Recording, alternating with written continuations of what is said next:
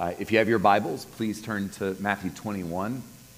We're going to read verses 33 uh, to 46. And I just want to say, over the last number of weeks here at Trinity, um, we have been in this uh, chunk of Matthew's gospel, and it's been really hard. I mean, Jesus is saying some really challenging things, and he has over the last number of weeks. We've been holding those things, and that is no different today. And I think coming up next week, um, it's going to be uh, just as challenging.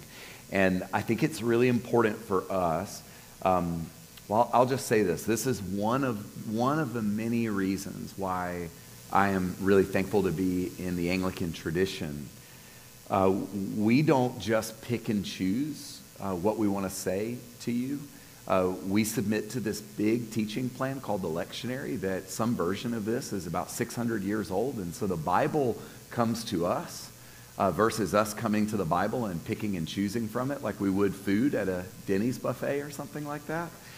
And what that means is that when really challenging teaching texts come, uh, we, we just allow the word to come to us and then we hold the challenging text together as the family of God. And, and we've been doing that lately.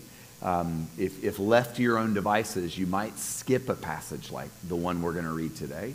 And yet, I believe that there is so much rich wisdom and goodness if we will let Jesus speak to us. And maybe especially if we'll allow him to say things to us that are somewhat challenging. So, with that in mind, I'm going to read and then we'll pray, and then we're just going to, going to jump right in. Jesus says, Listen to another parable. There was a landowner who planted a vineyard. He put a wall around it, dug a wine press in it, and built a watchtower. And then he rented the vineyard to some farmers and went away on a journey. When the harvest time approached, he sent his servants to the tenants to collect his fruit. The tenants seized his servants. They beat one, they killed another, they stoned a third. And then he sent other servants to them, more than the first time. And the tenants treated them the same way. Last of all, he sent his son to them. They will respect my son, he said. But when the tenants saw the son, they said to one another, This is the heir. Come, Let's kill him and take his inheritance. So they took him and threw him out of the vineyard and killed him. Therefore, when the owner of the vineyard comes, what will he do to those tenants? He'll bring those wretches to a wretched end, they replied. And he'll rent the vineyard to other tenants who will give him his share of the crop at harvest time. And Jesus said to them, Have you never read in the scriptures? The stone the builders rejected has become the capstone and the Lord has done this, and it is marvelous in our eyes. Therefore, I tell you that the kingdom of God will be taken away from you and given to a people who will produce its fruit. He who falls on this stone will be broken to pieces, but he on whom it falls will be crushed. When the chief priests and the Pharisees heard Jesus' parables, they knew that he was talking about them. They looked for a way to arrest him, but they were afraid of the crowd because the people held that he was a prophet. This is the word of the Lord. Amen. Let's pray. Father, thank you for the Bible. Thank you for Jesus. And we pray, Lord, that you would help us to hear you, even when hearing you is challenging or even maybe confusing. We pray, God, that you would give us ears to hear, to be present, to be curious about what it is that you might be saying, Jesus, not just to people 2,000 years ago, but God, what, what might you, through this passage, be saying to us? We ask you to help us to look at our lives, to be curious about the trajectory of our lives. We pray for your grace and your kindness now in Jesus' name. Amen. Amen. So, as we've been looking in this passage, this part of Matthew's gospel, there are characters in these stories, and there's a pattern here. Uh, but I want to name them. God is the landowner, um, He's the boss, He's the owner in this story. The vineyard is Israel, and I think you could also say that the vineyard is, is the church uh, for us. The tenants are the religious leaders of the day. They're, they're the, the people that Jesus was telling this story to. They're the ones that realized he was talking about them. Um, they've been given influence and power. I think we could also read this story and hear that we also are the tenants in the vineyard. Uh, it could be you, could be me. I think it is. The servants in this story, the ones who were sent over and over and over again, they're the prophets. They're the, the, the, ones, the ones of old. Many of them were killed, were stoned by the establishment. Uh, the last prophet to be killed before Jesus tells the story is John the Baptizer. He was the one fresh in their mind that the, the powers had turned on him and, and, and killed him. And then in the story, of course, the Son is Jesus. He's, uh, he's the Father's Son who is sent to do something for us. And even in his death, he does something very powerful for us. So those are the players. That's the setting of this story. I want to start at the end.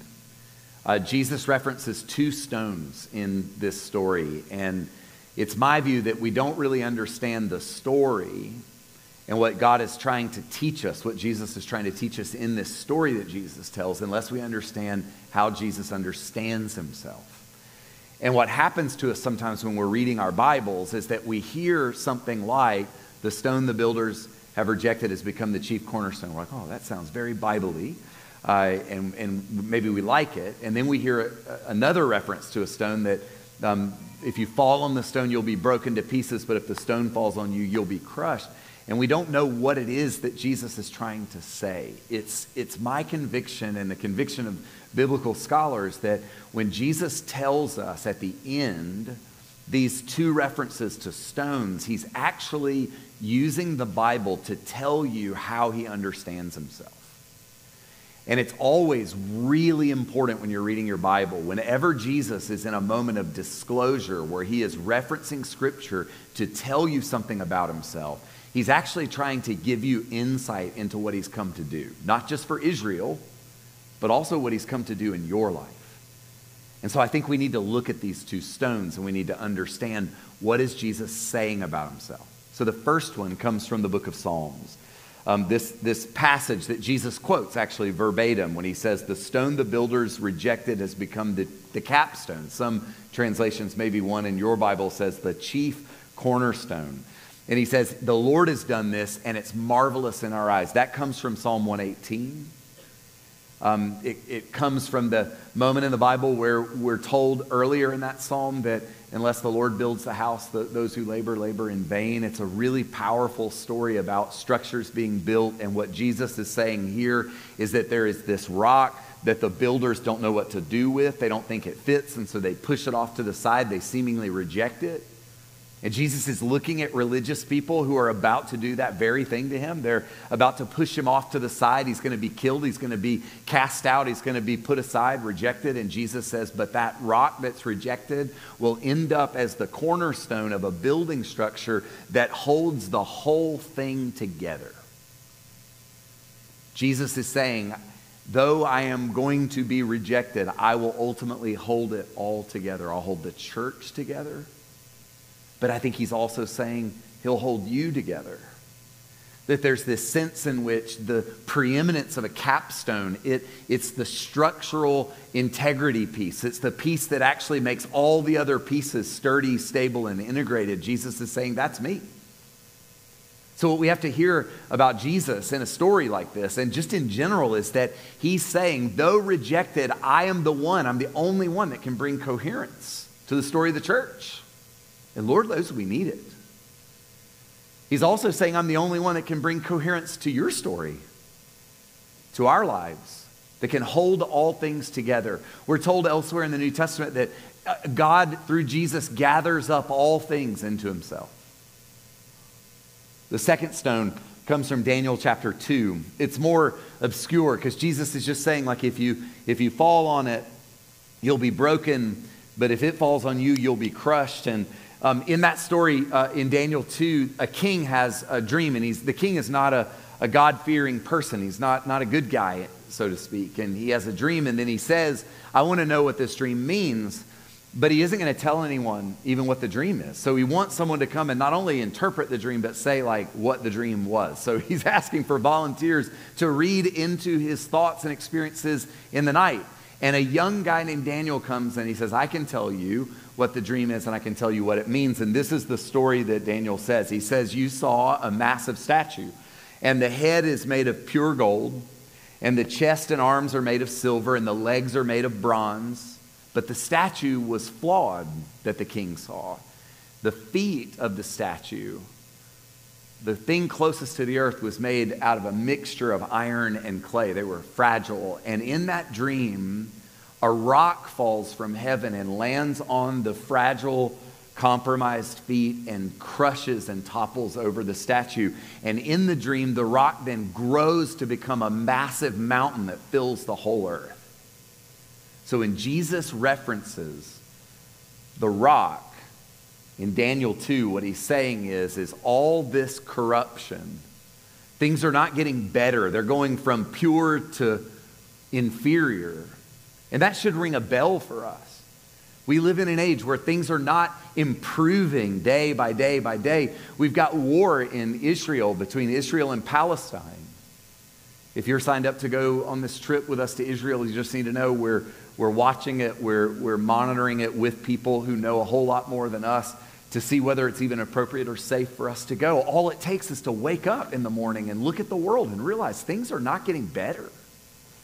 So, Jesus, when he tells this story, is telling a story about what he has come to do. And in part, it's this that his solidity will bump up against the relative fragility and mixture of our human systems, and that something's got to give. And it'll be us. It'll be us individually, it'll be us collectively, it'll be the church, it'll be Israel 2,000 years ago. That when God comes to topple the corruption of human systems, God wins in those spaces. So Jesus is telling us two really um, like kind of like muscular things. These are thick things. He's, he's not just saying, I'm here to be gentle and meek and mild. He's actually saying, I'm the only one that can bring coherence to this story on one hand. And he's saying, number two, the mixture and the compromise and the brokenness in the church and Israel, in our own lives He's come to topple things over so that there can be a new, sturdy reality that emerges, a rock that fills the whole earth. When Jesus tells us these stories about rocks, he's saying something about himself. He's saying something about himself as it relates to all of us, to the church, to our lives. And it's provocative. So, with that in mind, I want you to hear the story Jesus tells. Number two, the next movement, the first, the first part of the story is that a, an owner, God, makes an unorthodox choice. He makes a, an unusual choice. Like in the ancient world, it was almost unspeakable for an owner to give tenants the power over his farm. He would do that with his servants, he would do that with people who were under oath and bound to him. And in this story, he's giving away power for how the farm was run, the, the growing of fruit and the collection of proceeds to tenants, to workers.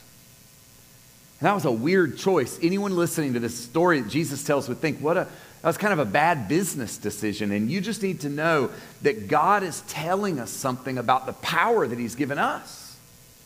The power that He gave the religious leaders of the day in Israel, leaders in the church, but also you.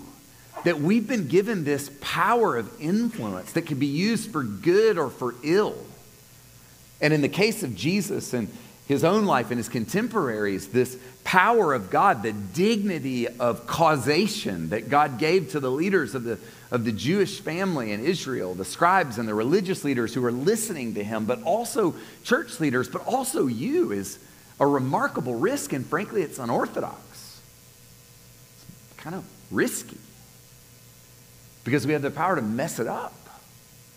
We have the power to go in a direction that isn't the right direction. But I just want to say to you none of us are walking around with no dignity, with our hands tied behind our backs. We may feel that way, and yet we've all, like the leadership of Jesus' day, we've all been given this remarkable dignity to make an impact, for better or for worse.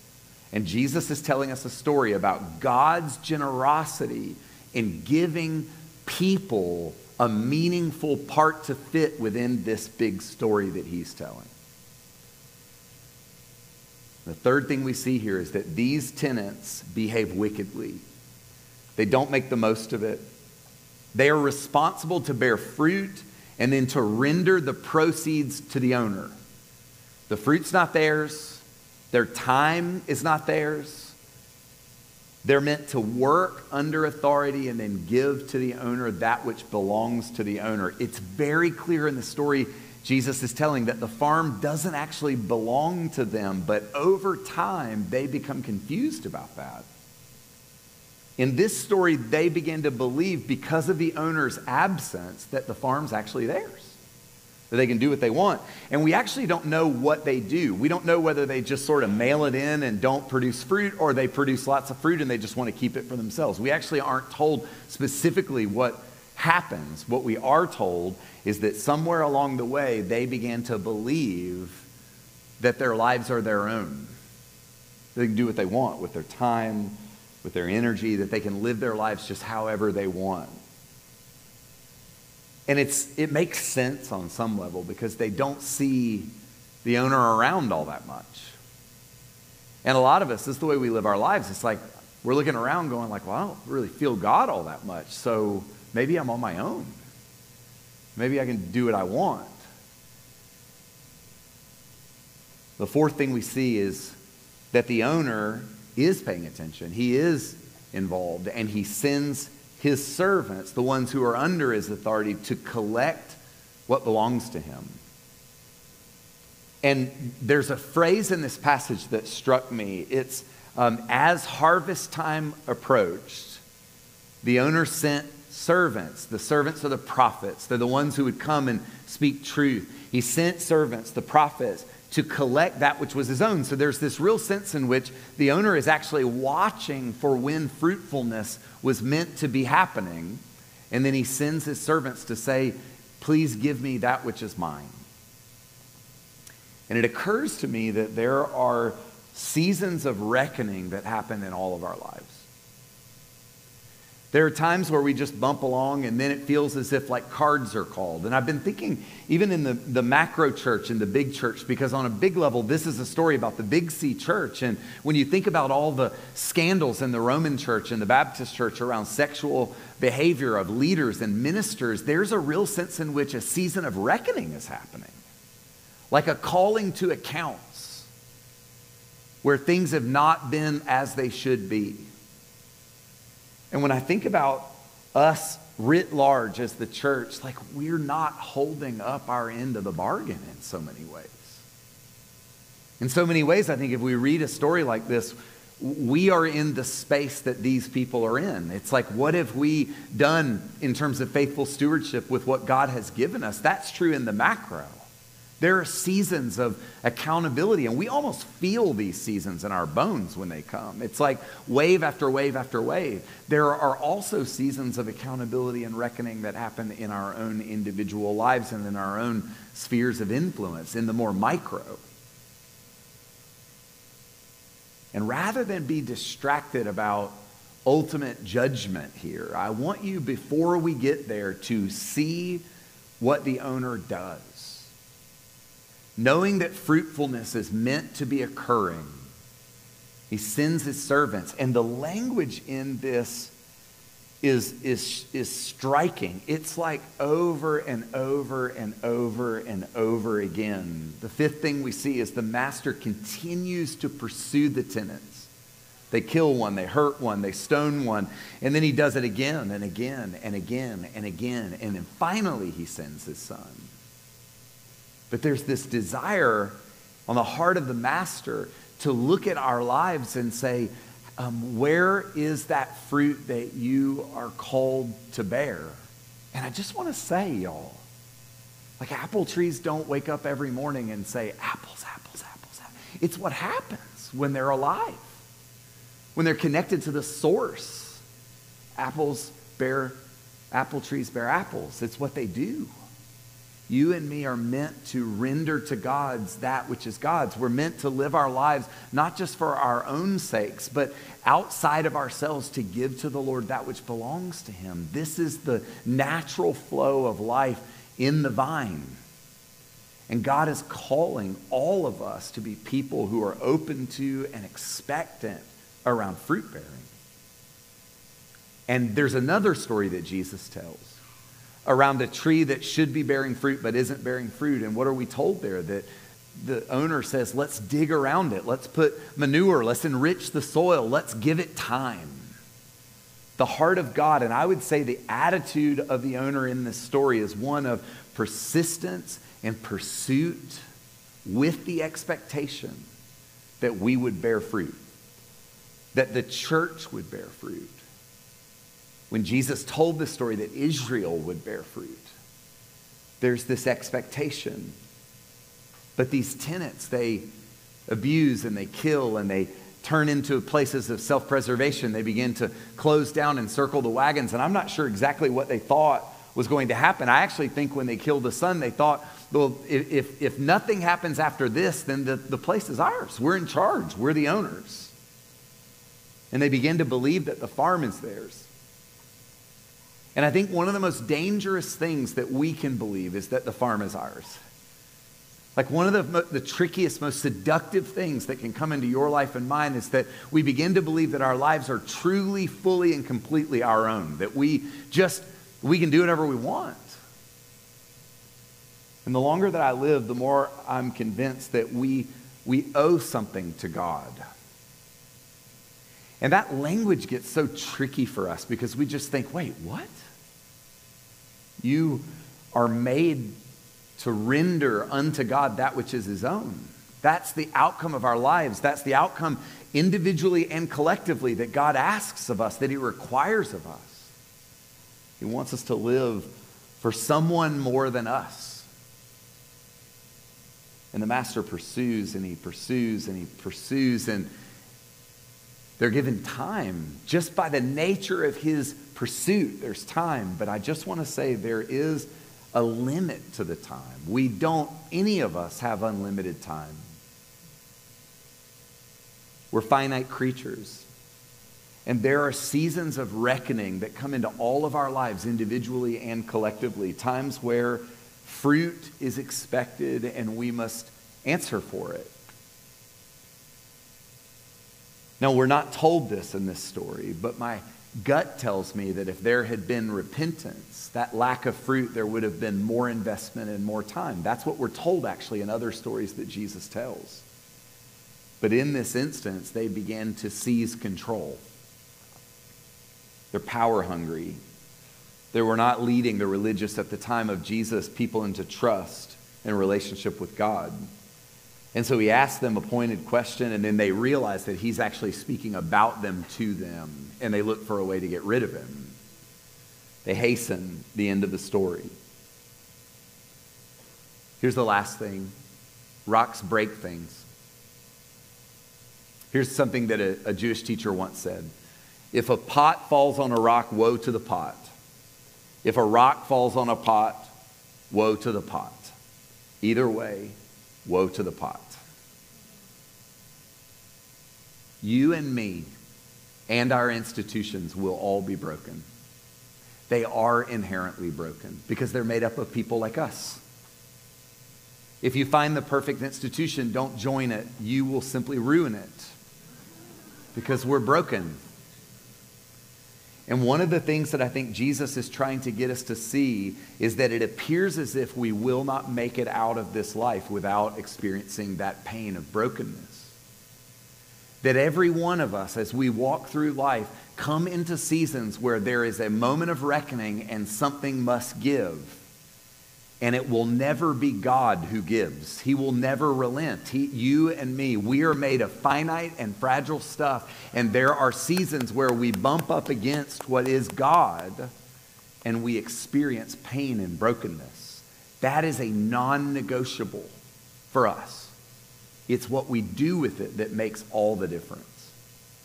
Jesus, in the telling of this story, is saying, I have come to topple your plans and your systems when they are corrupt and they are mixed. That's a fact. In our personal lives, in our marriages, in our friendships, in the church, in the big C church.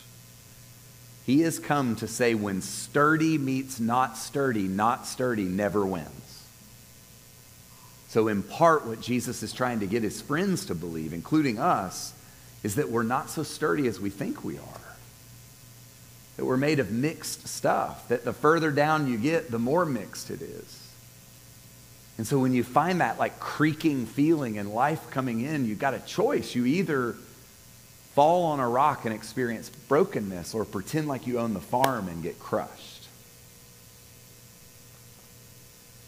And I believe that we all have these invitations as we live our lives. I think that the Big C Church has an invitation. Y'all, we're making it hard for our kids to love Jesus because of the way the Big C church behaves. We hoard our power, we try to self protect, and all the things that happen, and then it just gets worse and worse and worse. But what about you? It's so easy to blame some big thing far away, but as is true in all the stories of Jesus, they start out here and then they funnel down to here. And at the end of the day, we're looking in a mirror and we're saying, Where is God wanting to topple some system in me? If it's always just her and it's not you, you're missing something. Jesus is made of sturdier stuff than you and me, than we are, than our best systems, our best institutions. He is made of sturdier stuff. And there come these moments in life where we have cards called, where there is a harvest time coming, and we have to answer for what is happening. And for many of us, the answer might be Lord, I need some more time, but I do not want to be hostile to your authority. Give me, cut, dig around the root of the tree and put some soil and put some manure in. Jesus works with that. But when we act as if we own it, that doesn't work for anybody. It never has, it never will. So here's the question I want us to hold. Let's put it up there if we can. What kind of fruit is God looking for in your life right now? And here's a more pointed way of asking that Do you have a sense that a season of reckoning is coming? And one of the ways that I think we can pay attention to whether that's true is to pay attention to pain points in life. Where do I feel some pinch points that cause me to want to develop a bit of a siege mentality? Where am I most defensive? Might be a better way to ask the question. Jesus loves us too much to leave us to tending our own kingdoms. He just loves you too much to let you do that. So I want us to hold this question. I want us to be still if we can for a few moments and I've been journaling a lot about this in my own in my own private journal space and so I would encourage you to maybe think about doing the same. But let's start just right now to pay attention to where there might be a moment of reckoning coming for you before God. And then we'll come to communion. But first, let's just be still just for a few moments.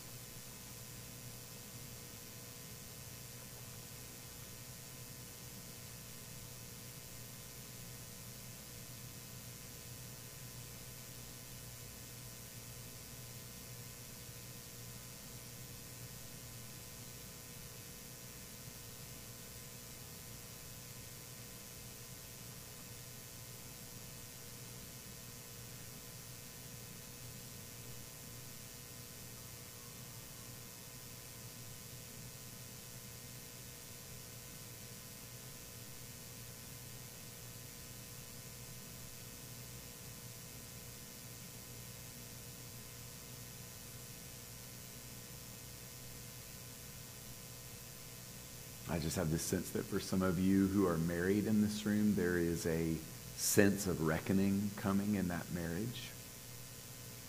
Some things feeling like they're coming due. And I just want you to hear that if that's you and you feel that, that there is in the pain an invitation to submit and surrender, not to the will of another person, but to God